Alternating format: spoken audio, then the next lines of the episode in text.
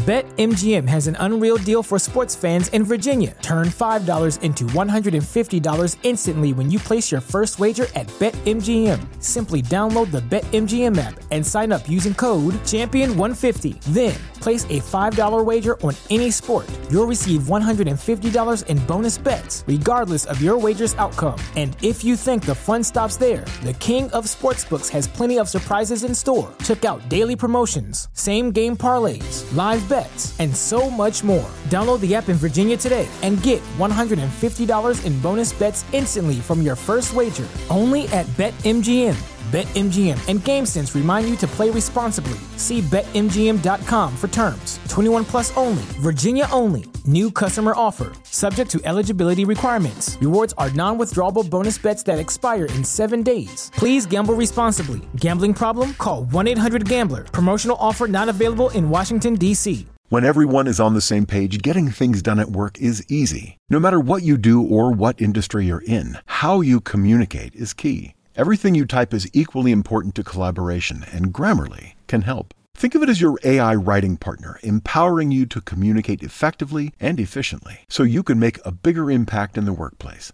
96% of Grammarly users say it helps them craft more impactful writing. And as the gold standard of responsible AI, Grammarly is your secure AI writing partner that allows your team to make their point and move faster. By understanding your writing and context, Grammarly provides relevant, personalized suggestions. And with tone suggestions, you can navigate even the most difficult work conversations. You can also save time from spending hours editing drafts to just seconds with one click. Sign up and download Grammarly for free at grammarly.com slash podcast. That's G-R-A-M-M-A-R-L-Y dot com slash podcast. Easier said, done. Hello, this is Stuart Wright, the host of Britflicks.com's podcast. Just a quick note to say that there were a couple of technical difficulties recording this podcast. So there is a distinct change in the sound as we change from Skype to phone um, for the recording. And uh, even when it's on the phone, there are some sort of digital hiccups, as it were. But I don't think it, you lose any of the thread of the conversation. So hopefully you're able to enjoy. So there are intermittent sort of digital gremlins, but I think the podcast holds together. So enjoy the latest Britflicks podcast. Thank you. The Britflicks.com podcast.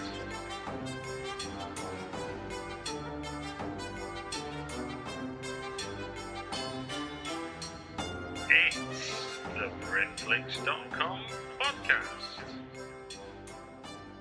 Welcome to another Britflicks.com podcast. My name's Stuart Wright, and today we're talking about music in film, and more specifically about acquiring that music for film. Um, and today we've got with us Connie Farr. Hello, Connie. Hello. And what what's what would you how would you describe your sort of job title? So, a music supervisor is someone that um, puts music and visual media together. And um, I've been working as a music supervisor for about 10 years, but I predominantly work in film and also trailers. But I have had experience in working with adverts, TV, uh, all across the board basically. But film and trailers is basically where I, I um, focus most of my work on. Okay. Now, already you've said something that's interesting to me. There, you've said you do movies and you do trailers.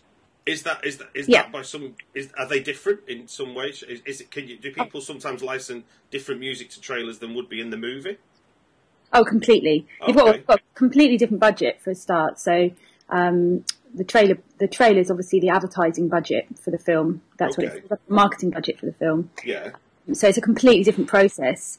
Um, so if I start about how I ended up getting into music supervision for Yeah, film. yeah, yeah, yeah. I mean, it'd be interesting to know how does somebody become one. So, how did you become a music Yeah. supervisor? Well, I studied I studied psychology at uni um, and specialised in psychology of music, and Okay. I wanted to actually do music therapy, but um, I ran out of funds after doing um, my degree, so ended up interning in post production and worked alongside editors, helping them f- fill in all the cue sheets, which was absolute mess because if you sit in um, editing suites, well, it used to be. This is like 15 years ago. Yeah. Um, they'd have all the music that would be like um, labelled things like 001, track two, uh, you know, no, absolutely no, where I was working anyway, there was no sort of coherent um, process of how they put it into the cue sheet. So I used to have to sit there and try and guess what tracks were and blah, blah, blah. So from that, that's where I stemmed my interest actually in sort of getting involved on how to clear music and license music. Obviously, I already was interested in the creative side of it. Um, and after that, there was an advert in, the, in I think Record of the Day or something for someone to represent um, a small catalogue which included like Andrew Weatherall and Two Lone Swordsmen um, music. So I went for that and started working alongside my boss. When you, was- when you say represent, what do you mean? What do you mean pu- push it push it to be in music and Yeah, be in ads and stuff? Yeah, this was like oh, we're talking about 12 years ago, 11 Okay. years ago, where a lot of the independent labels and publishers, there wasn't the sync, the sync as it is now wasn't quite as prolific. Mm-hmm. The industry itself. So my job was to sort of represent the catalogue of a few different labels and publishers and go and try and get get it into adverts, predominantly in the UK, um, TV in the US, and film. And um, I was doing it for about a year before I, I became specifically interested in independent film and independent music and sort of trying to bridge the gap between the two, trying to Okay. make a platform where they both sort of understood each other and where they could um, understand the limitations that both both industries face. Um, so we started up something called ThinkSync Films, where I used to do um, a short film competition and offer music from my favourite independent labels such as Bella Union and Ninja. Oh wowzer!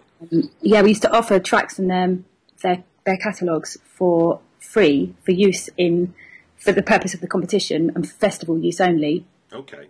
and and then we used to have a big boat party every year as part of Rushes film festival um, on the Thames, and we used to get loads of different DJs to come and play, and it was that was my way of meeting lots of different filmmakers, and from there, and that was like ten years ago, I started um, working alongside them independently to actually music supervise their films um, and shorts and some adverts as well. Um, so that became a branch of ThinkSync. It, that actually became ThinkSync Music, which is the company that I run now. Okay. And, Um, we'll, and we'll put we'll put in a link in the show notes for people to uh, get to your website.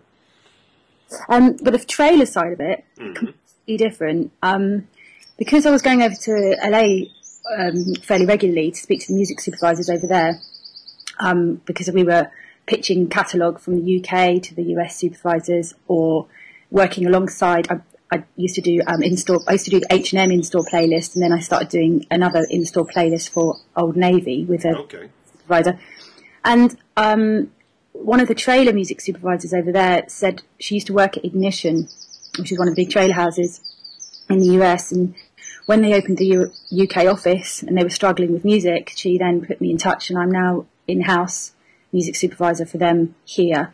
And it's a completely different, um, completely different experience actually, music supervising for trailers than you do with film. But um, I think we'll discuss that as we go through the questions actually. Okay. So, so so I guess if there's a filmmaker listening now, why does a filmmaker need the use of a mu- music supervisor? Okay, so clearing music itself, clearing music rights can be an absolute minefield. Um, a lot of artists don't actually own their own rights themselves. Um, the, they have a record label that owns the master license, um, the master rights, and they have a publishing company that owns the synchronization license, um, the synchronization rights, sorry. So each piece of recorded music that you'd like to clear in a film, you need to clear both of those sides, um, the master and the publishing. Um, and in order to do that, it, it becomes quite complex because if, if you, as a filmmaker, go straight to the rights holders and say, how much will that piece of music cost? Much like buying anything, you're going to get the top top quote um, back, which this is why I, I always try and compare it to a jigsaw. You need you need to have a strategy with music in your film. Okay. Uh, it's not really a question of okay, how much is the Rolling Stones? Okay, and then how much is Adele? And then how much is you know? It, it'll just add up and up and up, and you'll end up with such an astronomical bu- um, music budget that you won't be able to afford any of the music in it. So. Um, what I usually do is, as a music supervisor, you come on board and you you sit down with the director and the producer, and you, you go through all of the music in the film, exactly what's most important, what you want to achieve from music, what music they really like, what music they'd like me to actually source and creatively put my input into the film. And my job is, most importantly, they give me the budget. My job is to make all of that work within the budget they've given me. Um, most important thing I can possibly say, and this is not me trying to get um, justify my job, but music supervisors do pay for themselves 100% because we've got the relationships with all the rights holders, whether they're independent labels or publishers or majors. we we see these people and deal with them every day, day in, day out. We know how to present the information for the film. We know how to get the best possible deal for the music. Um, I mean, in most cases, I can I can pretty much guarantee that I've covered my fee in clearing one or two of the tracks from the wish list. You know, or you know, we often come up with a with an alternative that will actually be a cheaper alternative that will or could creatively even work better.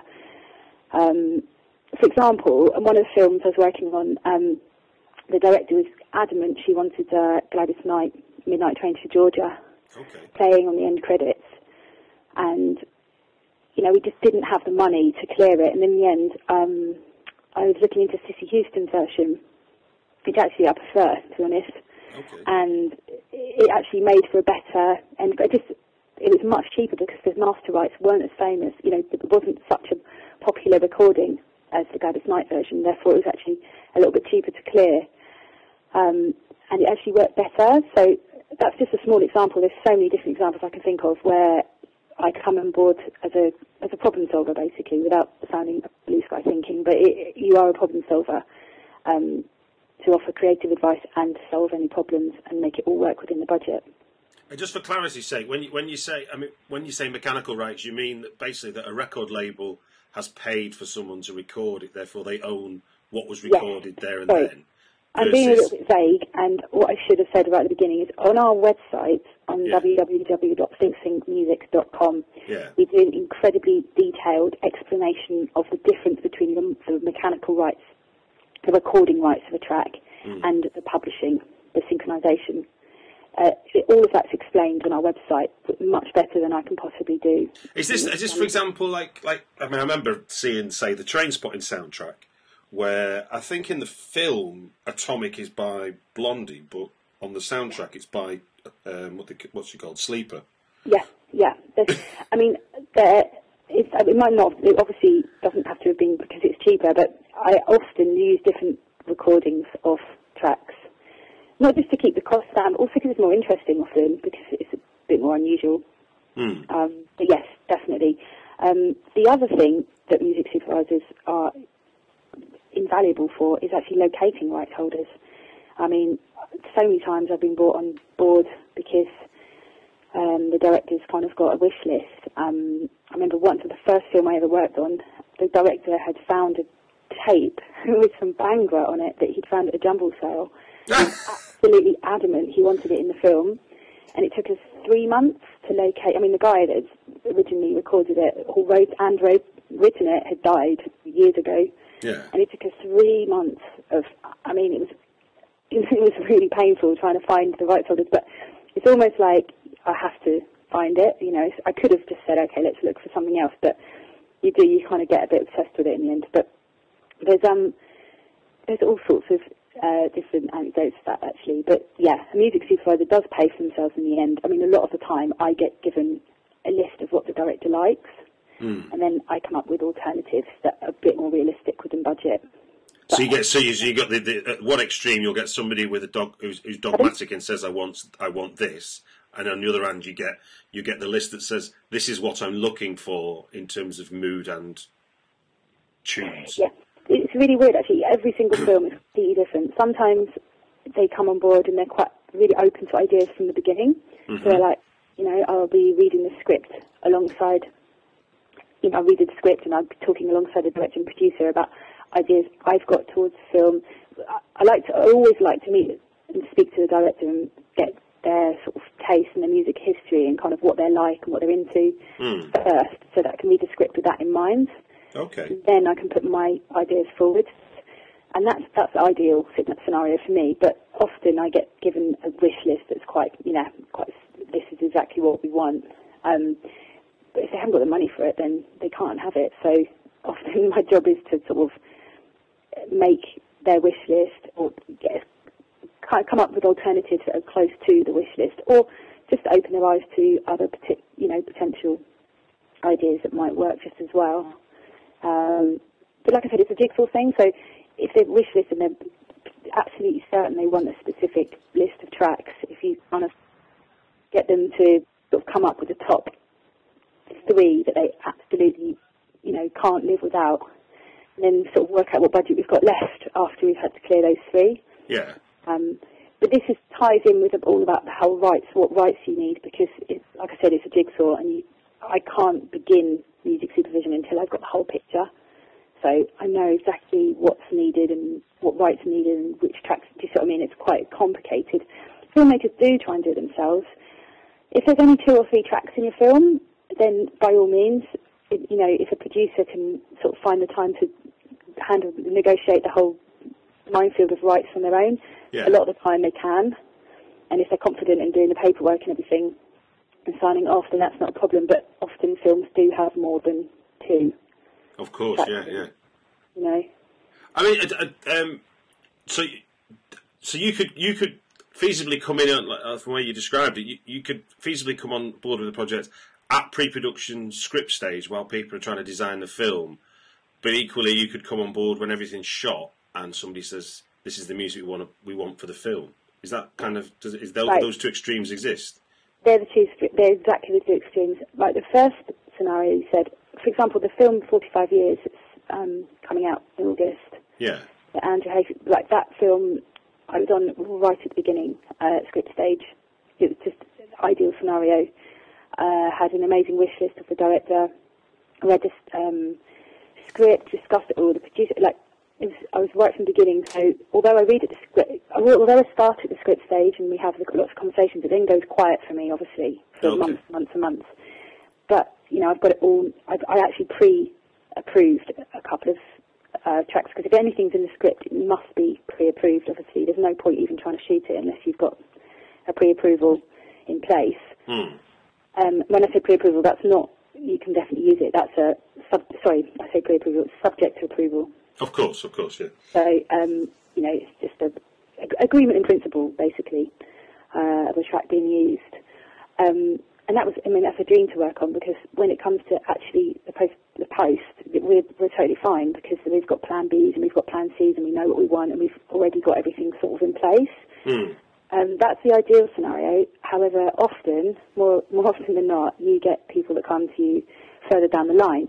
If they come further down the line and they're in post and there's a bit of flexibility about what music they want, that's fine too. So, mm. okay, we've got sort of eight, nine cues, and this is what the director quite likes, and the cues, and this is what you know, what ideas have you got, and which you know, then I work out what the budget is. If someone comes to me where they've tried to negotiate themselves, a lot of the time there's actually not much I can do because it's you can't once you open a negotiation with a rights holder, you're tied to that. You're tied to what they've told you. I mean, they often will, especially in emails, they'll often forward you email conversations they've had with a producer you know, eight, nine months prior to me approaching them saying, actually, the producer came to me eight, nine months ago for this particular film, and this is what we quoted them, and they will stick to the quotes. Oh wow. Um, if someone's already tried to do it themselves, I often don't get involved because, or can't get involved because it's, it's just messy. Well, it sounds as well like there, there isn't a lot of value you can add, is there? If someone's already set, if somebody's already set themselves a price. No, no, and that's actually one of the mis, um, misconceptions actually with film is that if you go in first and try and get a deal and then come to music supervisor, it won't. It's, they, there's nothing I can do. Okay, so, my, so my relationship with the rights holders is incredibly valuable, and I'm not going to. No one's going to belittle that relationship for the sake. You know what I mean? It's just you just have to what quote that you've been given, and you only get one shot at trying to get a quote or trying trying to approach the rights holders. So you kind of have to be a bit careful. no, that, that's that's that's that's salient advice, really. I think it's because there's there's you know the, uh, you, you, you- your newbie or inexperienced filmmaker may may think I've got a contact for a another indie band. I'll uh, I want this tune as the opening credits to my show. And then they get quoted X Y X X pounds to use it, and they can't afford that, and then they think I'll go get a music, I'll speak to music fans because I've heard they can get it maybe a better deal, Yeah. and then Yeah. finding out that no, you don't. So it's either you do one or the other, is what you're saying, aren't you? Really? Yeah, you have to. Um, yeah, I'd be incredibly cautious about approaching rights holders because a lot of the time, I think, um, and it's not it's not the fault of filmmakers, but I think, especially with novice filmmakers, they feel that they can go to rights holders and be quite sort of chatty. Well, you know, um, it'd be kind of like, right, I've got this film, and I always try and tell filmmakers, imagine that, you know, you're dealing, especially with Universal and the, the majors, you know, they've got piles up to their eyes of license requests coming in on a daily basis because of the size of their catalogue. They haven't got time to sit and discuss the ins and outs and, do you know what I mean? It's, it has to be a bit more professional and formal when you approach your right hold, rights holders. You, need to be professional, basically, and a music supervisor can do that for you and save you money in the process. Um, but um, yeah, if you are going to approach them yourself, you need to know exactly what you're asking and be quite clear about it and not go in there sort of. I Yeah, guess- a lot of the times filmmakers go back and forth. You know, well, how much is it for world? Okay, what what about world X US? Okay, what if I add? It's just it gets, it, you can actually end up annoying the rights holders and actually just bump it up. I mean, it's, it's, I mean, you've just mentioned a couple there. So there, there are kind, there is like a hierarchy of rights, isn't there? So there's at the very basic level, what would you get rights for just to play at festivals? So the you've got two ends of the spectrum. At one end of the spectrum, you've got um, festival rights only for a limited term. That's usually about a year, just for the festivals. Um, this can sometimes be gratis for um, non-commercial explo- non-commercial exploitation, um, but to be honest with you, because it's always online, there is usually a nominal fee involved um, for that license. And then the other end of the spectrum, you've got worldwide all media in perpetuity.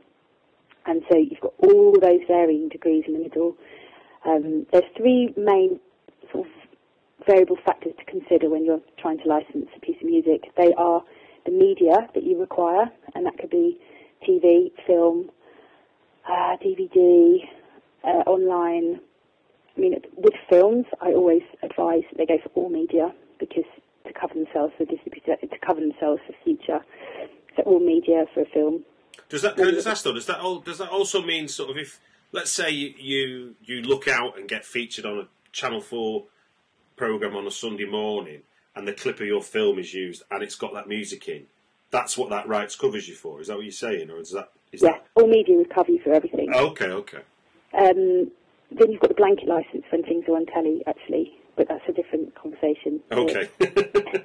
It, it, that's I mean, it gets so so complicated. But um, all media will cover you. You're safe with all media, and I, I always recommend all films to be all media. Um, and then you've got term, which is one year or in perpetuity. Obviously, with films, you need to be in perpetuity because there's no point in licensing your music for. I mean, often actually in, in Europe, I've noticed you get quotes for 10 years, but then what happens to your film in 10 years' time, and you need to renegotiate all the rights. Um, I would advise with film, it needs to be in perpetuity. And then the third variable is territory. And again, with film, I'd, I'd advise worldwide, you need to cover yourself for all of it, really. Um, but there's so many different ways of approaching it. Like you could do a step deal, so you could you could license all media worldwide in perpetuity for a certain fee with a bump, that, go- you know, with a with a step that goes up when the film reaches a certain amount um, of profit. There's, there's a million different ways of actually approaching it, and that's another reason a music supervisor is, is useful on board because they will actually know the best way to approach it and will all the paperwork and legal side of it covered. Um, I mean, so can I just stop you? Can I stop you there? a second? It does, sound like that that that that your role is really. It can often be when you're looking at budget and the music and the life of a film, actually being able to explain to someone whether they be novice or experienced how many ways you can skin this cat Yeah. really about using Yeah, this Exactly music. that. Exactly that. I mean, we're working on a pretty big film at the moment, and it's we we, we spent quite a substantial amount of time working out all the different ways of approaching the licensing. Actually, Okay. it really is quite um, complicated. And once as a music supervisor, once you have all the information in the film, then you can sort of come up with a few different scenarios of how you can approach it, and then work it out with the producer uh, exactly which is the best approach for the film. Um, one thing, or two things worth mentioning actually. Firstly, when when you're talking about trailers and TV shows, it's completely different. For example, Okay. with trailers, you only go to the rights holders for just the rights you need. For example, we're working on um, a trailer. We've worked on some. We work on quite big trailers with Ignition and like Dracula and 47 Ronin and, and uh, Man Up. It's the mo- one Okay. we're working on at the moment Yeah. you just pick the rights you need. So, for example, it could be two weeks, that, um, two weeks theatrical or two months theatrical and eight weeks TV spots, and you have a specific requirements when it comes to a trailer because it's a, the the marketing of the film. So it's a completely different set of, set of rules with negotiating than it is if you're doing it for a film. Um, films, it's worth noting that if you go to the right holders and say, I'd like to have it for um, UK and Ireland um, for in perpetuity and just uh, theatrical TV and online. Then if you go back to them and say, okay, I'd like to add in an extra territory or something, that will be a more expensive way of doing it than if you just went straight to them and said worldwide all media in perp. So there's all different ways of approaching. Again, it's back to the sort of strategy of it. You need to know exactly is, what out of interest though, is that is that quite transparent though? This idea of if I buy if I buy four, it'll cost me the price of. No, that's ex- actually that's what I was going to say. The top three, the top misconception for filmmakers is, is there's a rate card. There is absolutely no rate card with music whatsoever. Wow. Really none. And the reason why it's a minefield, like, um, that's the biggest misconception actually in all film is how much would it be for for you know excluding US, and then how much it's, it's really hard. It's hard to explain actually. Imagine I wanted to license a Kylie Minogue, Better the Devil I Know, for a kind of kind of funny horror moment, and they go, right, Stuart, you never made a movie. Uh, this is how much it's going to cost. But if I come along and I'm Eli Roth or Tarantino and say, I want to use this as part of my main marketing campaign for the movie, blah blah blah blah blah, where actually there's value added to the song that makes it able to sell.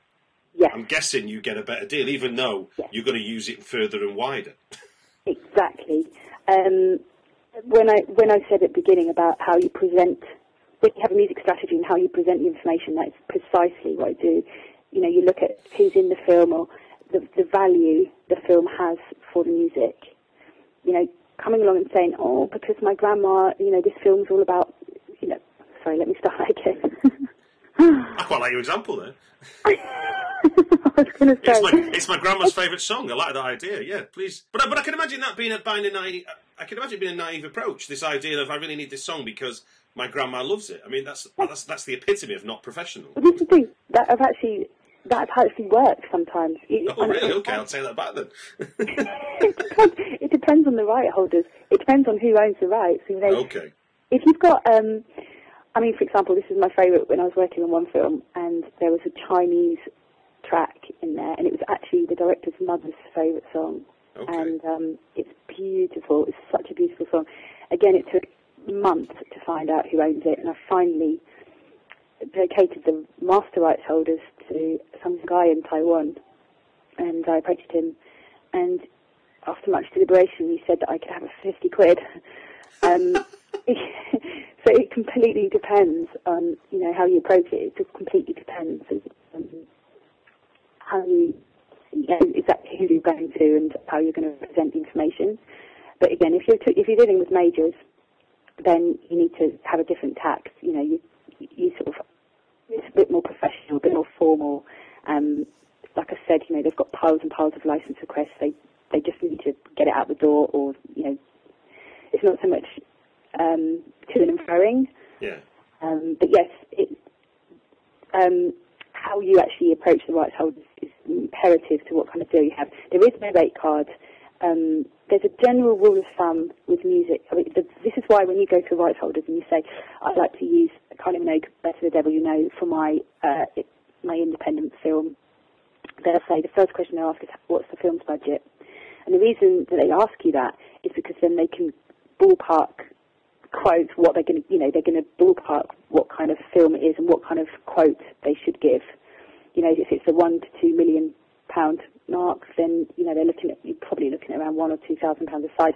It might be more, it might be less. That's, that's for sort of a mid-range indie track. Yeah, yeah, yeah. Um, for Kylie Minogue, it'd probably be more like five thousand. I don't know. It could be. Who knows? I'm not going to. I'm not going to speak on behalf of any of but there is a there's a rule of thumb, but that Yeah. rule of thumb is so ridiculously varied that Yeah, yeah I, think, I can't- think the important thing here is what you said a, a couple of minutes ago, which is there is no rate card and there is deals, and the deals are dependent on who you're talking to, how you say it, what you're saying, the context of the film, the budget of the film, and, that, and they're, the, they're the variables I can remember from this conversation. So if they're this, this conversation, then there are umpteen others that are going to come into play, aren't there? You just put it so much better than how I did, and that's exactly what it is. There is no rate card. It depends on who owns the music, how you present it, what the film's about, the context. I mean, an awful lot of times. I've actually had an awful lot of times. Actually, it's only been a big actually recently, but the, the artist just says no.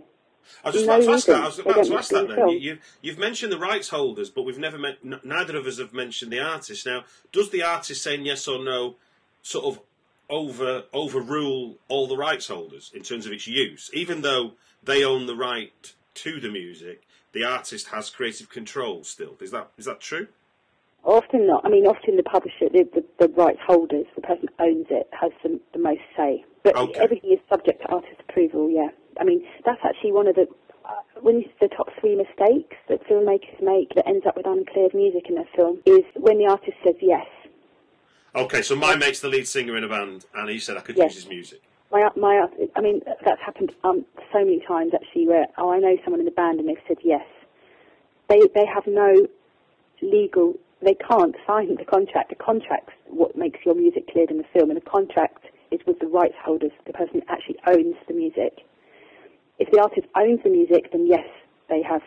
Say it depends on the it depends on the the agreement between the artist and the record label and the publisher as well. There's all sorts. I mean, you know, it depends on the how heavyweight the artist is. There's, again, it's tons of different varying factors of how much creative control they have. If you don't already subscribe to Britflicks, just sign up for free at iTunes and you'll get the next episode right after we launch it. Or follow at Britflicks on Twitter for links to the podcast to stream from the website directly. Thank you. Before we started the podcast, you, you were saying there were five main misconceptions. Yeah. So if that's two, what The are the, main other three? misconceptions are, yeah, first, number one, absolutely is the rate cards. There, when you're approaching the music budget, just be absolutely aware that there's no such thing as a rate card. Um, as as we know it, you know, um, you need to approach each different piece of music separately. Um, the second main misconception is there'll be a massive promotional opportunity for the artist to appear in my film. That's always uh, it won't a lot of the time. Sometimes it will, sometimes it won't. That just you need to not be have that attitude. It, it needs to be. And actually, when we used to do ThinkSync films about raising awareness for the limitations that both industries face between music and film, I was quite adamant to try and hammer that point home. It's like you know, it's a it's a it's a symbiotic relationship in some in some ways, but you know when you've got heavyweight artists like Kylie Minogue in a small independent film, you, you know it's not a promotional opportunity for the artist. I just I just love that that inverse um, way of asking for a favour by saying I'm doing you one. Oh yeah, I mean, a, I mean, you only have to type it into Google. There's so many sort of um, discussions going on about, you know, in, in America. I was reading the other day about um, artists actually paying to be in TV shows now. Um, it's yeah, the conversation could go on for ages if we went down that route. But that's one min- misconception. Uh, the third one is it takes a couple of days to license music. Um, it doesn't. It can take weeks. it Um, can take months from what you've told me today. it can take months and months actually. I would say a rule of thumb is to put aside most music can be cleared within eight weeks. I would just just that's another huge problem with films. They come to me and say, Okay, we want the music cleared but it's got to be done by, you know, we lock pitch we lock uh, in two weeks time. Yeah, we got we're, we're, we're premiering at Fright Fest in two yeah, and weeks. there's absolutely nothing I can do. I cannot make it go quicker. Um, there's a process, you know. The, the publisher, for example, has to contact the artist for artist approval. They can't just, you know. It, sometimes the artist might have have a deal with them where they can approve on their behalf, but a lot Yeah. of the time you have to get artist approval as well. It, you just you cannot um, you cannot trust that it will be a couple of days or weeks to license music. You must must prepare in advance. Um, I think that's one of the main misconceptions. The other one is four, which is the one we touched upon, is that a lot of the time I find filmmakers are really confident that the artist is going to, or the uh, rights holders are going to say yes. Some artists are specifically interested in the money, so you need a lot of money to clear their music. Some are quite picky about creative, um, con- you know, the, how how the music can be used. I wouldn't be overly confident of definitely getting a yes. I mean, I've been often surprised myself when people have said no. Um, and the other one is that people think they can use the track more than once for the same price, and you can't. You really, really can't. Um, each use is considered separate, and you have to, to pay the same fee again. Or you can do deals. For example, you know, if one use is two minutes and the second use is thirty seconds, you might be able to come to some sort of arrangement. But just in your head, Do you mean within the Do you mean within the same film? yes. Oh wow, okay. So each piece, if it's used twice, it's two fees. It's two sets of fees. Wow. So yes, so it generally it genuinely is about use of music in film, isn't it? So it's Yeah. not the song; it's when you. What you're saying is it's when and how many times you use it, And the duration. and the well. I duration. mean, sorry, yeah. if you go to if you go to but that's another thing when it comes to the rate card.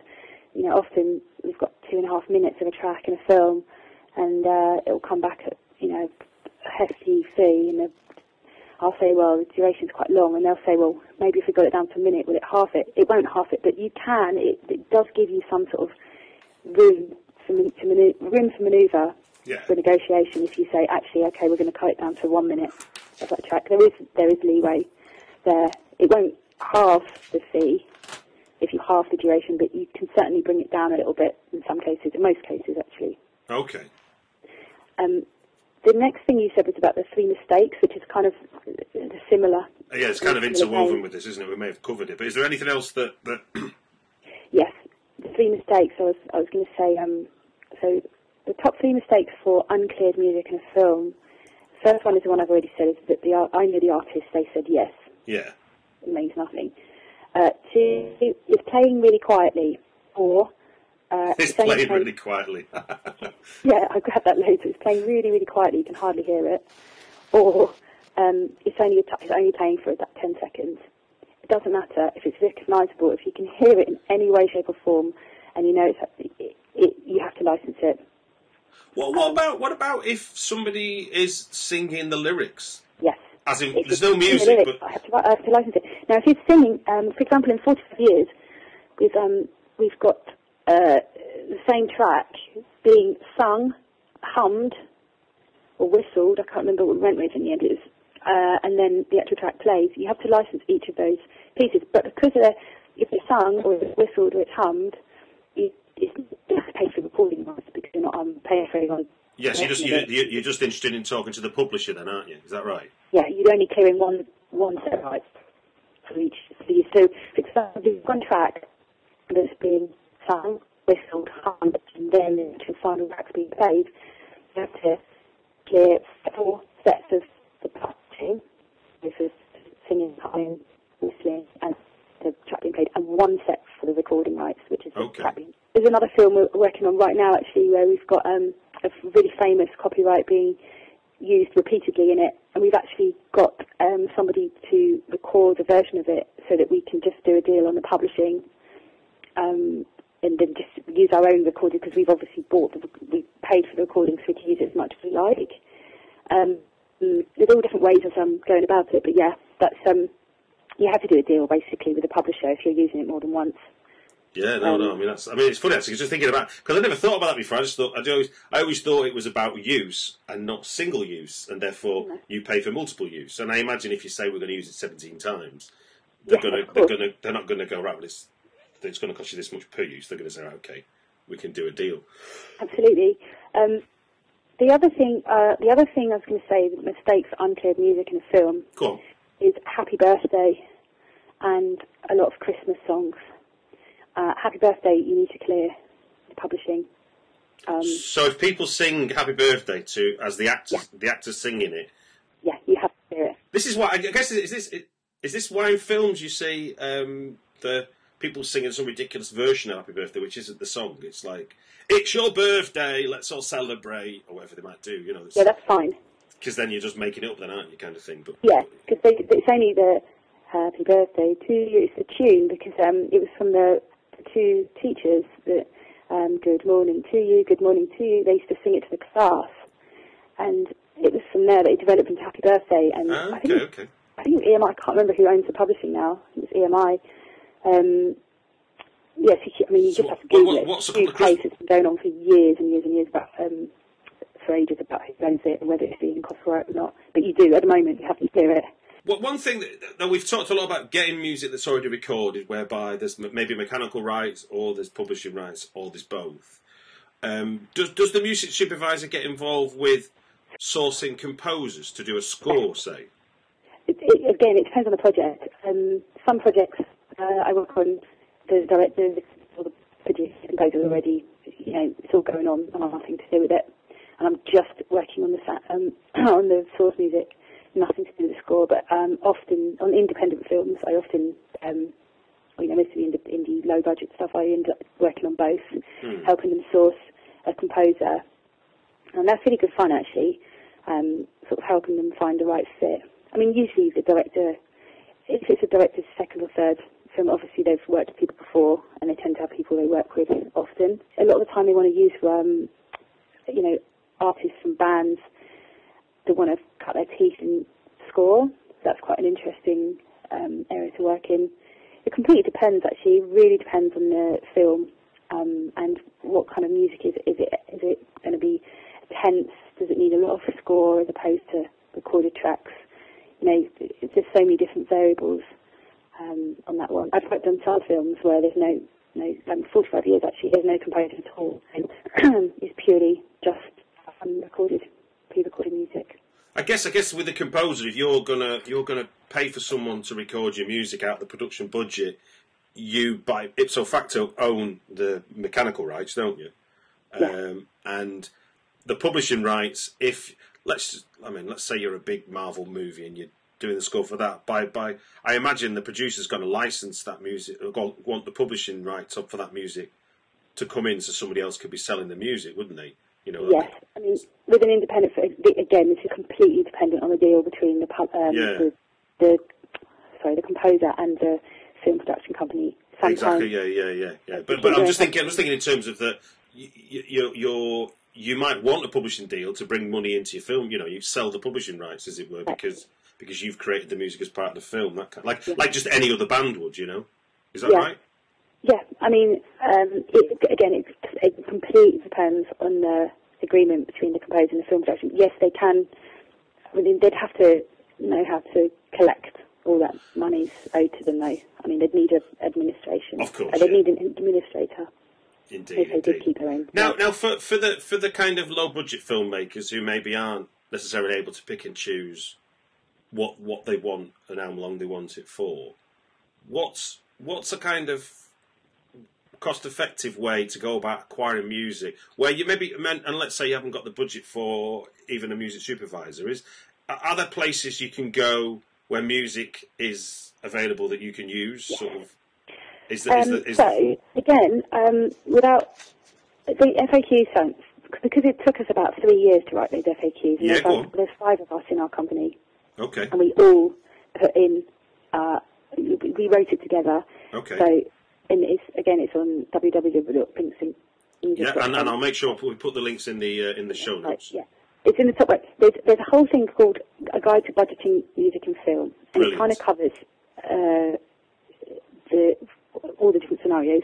And what you're um, referring to here is when people need to use library, basically. Ah, okay, Um, okay.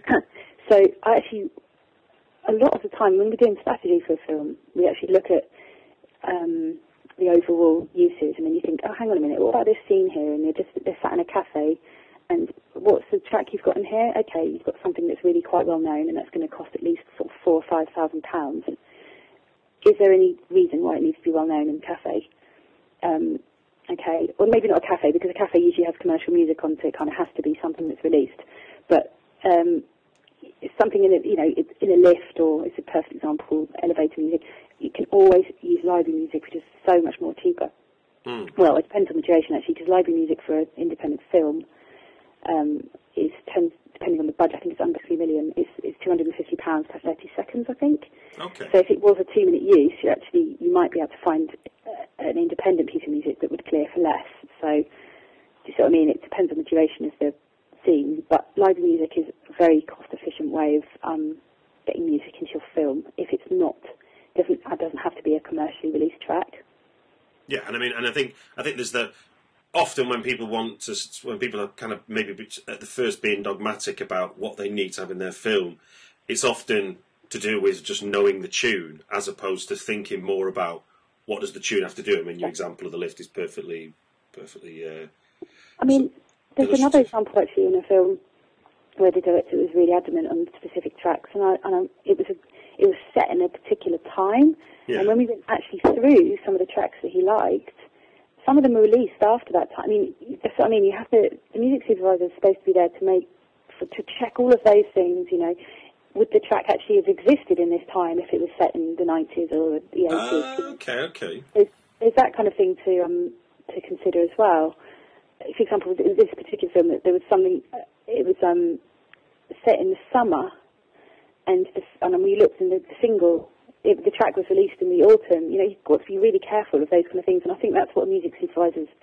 That's that's their role is to come in and say, okay, you may love that track, it doesn't work in the film because it never existed then, or um, you know, sat in the cafe. re- Do you really want to use up a quarter of your budget on this track because you liked it? You like it so much when you know what I mean. It's just kind of a bit more realistic with the approach to the music strategy. Yeah, yeah, no, that, that makes perfect sense. Makes perfect sense.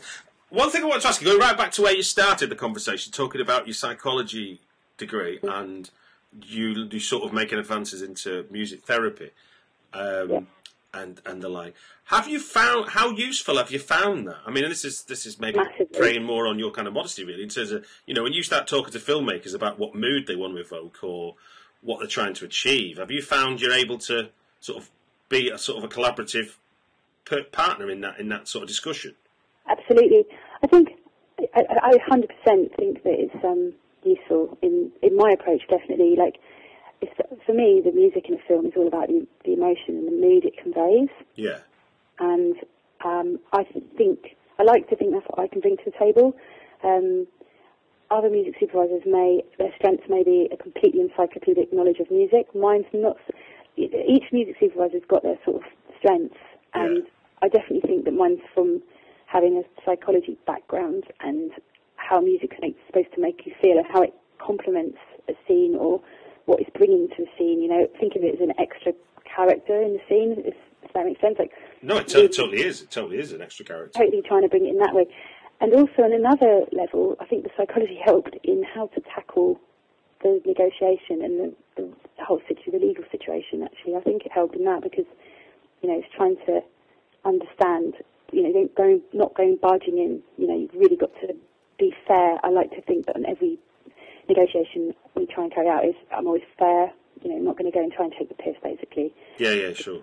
you know, but it, I definitely think it helped with the mood and the the emotional content of the um, of the film. That's that's the kind of angle I go in at. No, no, no. I, I thought I thought you would. I just thought I'd bring it up because when you said it, I thought, well, that's that's an interesting point. But I thought I'd, I'd leave it till the end um, before before tackling it because obviously we've we've covered a lot of the ground. other- The other thing is um, that the psychology. I always think of the. I always think of music supervision like a triangle. You know, you, you meet the director and you have to speak to the director and find out his or her musical background and their taste and and get a kind of a real idea of where they're at, where their heads at with music. Then Yeah. the script is the, the second point of the triangle. That's what the story needs to convey, the emotional content of the story, and you know what kind of mood and everything about it. And then the third, quite dry point is the budget. So it's marrying those three points of the triangle is basically what I feel my my role is.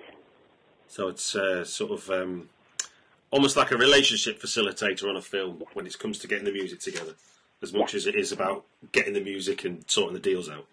Yeah. right then. Well, look, it's it's your your name's Connie Farr. You're from ThinkSync Music, and we'll put up a link to your website. The one question I like to ask everybody is to recommend me a British movie or two. Uh, do you is anything that you've got to mind that you want to recommend to the Britflicks audience? There was one film I saw at Edinburgh Film Festival. It's not. I just. I really would like to see it again. But um, it was called Ollie Kepler's Expanding Purple World, and I actually spoke to the director about it afterwards, and he had some history in psychiatric nursing. Okay. And the film was a really interesting take on mental illness, and I, I really enjoyed it. And I thought that was a film that it just kind of just completely went under the radar. I really, it had Edward Hogg in it, and I quite enjoyed it. Um, when it comes to films I've actually worked on, I, really enjoyed 45 Years. It's about to come out, and um, Lilting that was out last year. Beautiful. It was, so, it was really beautiful film. Um, actually doesn't have that much recorded music in it. My job, I didn't actually do that much on Lilting. I did a little bit on it, but it was just, it's just such a lovely film. It really is. Um, but all the films, I've really enjoyed all the films I worked on. But yes, and in terms of films that have kind of been missed, uh, all deserve a little bit of attention. I, I really enjoyed Ollie Kepler's, Ollie Kepler's Expanding Purple World.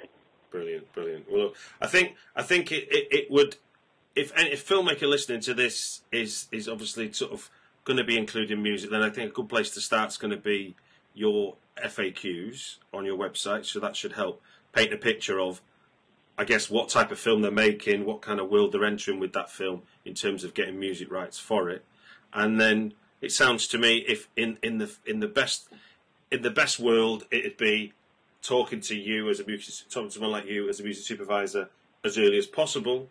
And also even if it's late never never having spoken to anybody to do with the music at that point would seem Yeah, the two, yeah, the two the two And- kind of cornerstones of advice. Either get in early with your music supervisor or talk to nobody and, and just talk to nobody in, in a week for afterwards. Yeah. I mean, we do like we are completely open for filmmakers to contact us just for you know free advice always.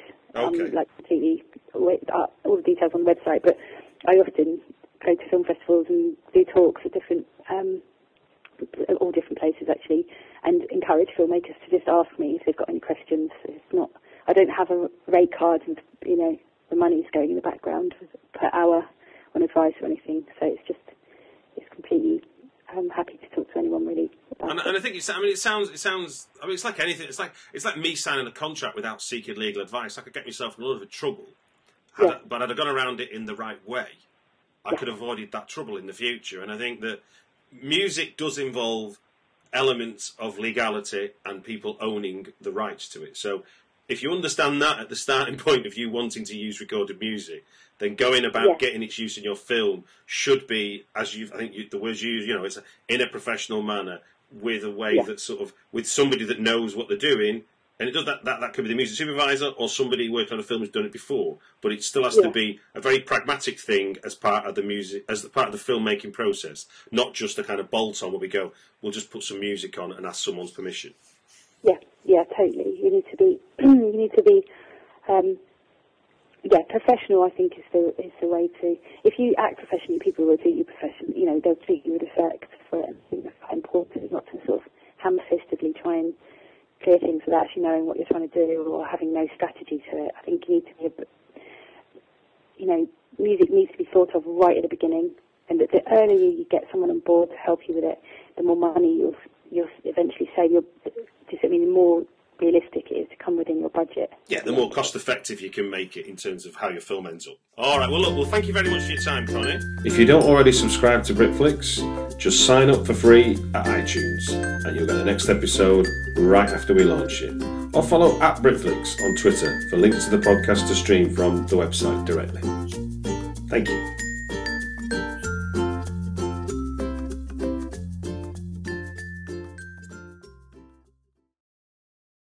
BetMGM has an unreal deal for sports fans in Virginia. Turn $5 into $150 instantly when you place your first wager at BetMGM. Simply download the BetMGM app and sign up using code Champion150. Then, place a $5 wager on any sport. You'll receive $150 in bonus bets, regardless of your wager's outcome. And if you think the fun stops there, the King of Sportsbooks has plenty of surprises in store. Check out daily promotions, same game parlays, live bets, and so much more. Download the app in Virginia today and get $150 in bonus bets instantly from your first wager only at BetMGM. BetMGM and GameSense remind you to play responsibly. See BetMGM.com for terms. 21 plus only, Virginia only. New customer offer, subject to eligibility requirements. Rewards are non withdrawable bonus bets that expire in seven days. Please gamble responsibly. Gambling problem? Call 1 800 Gambler. Promotional offer not available in Washington, D.C.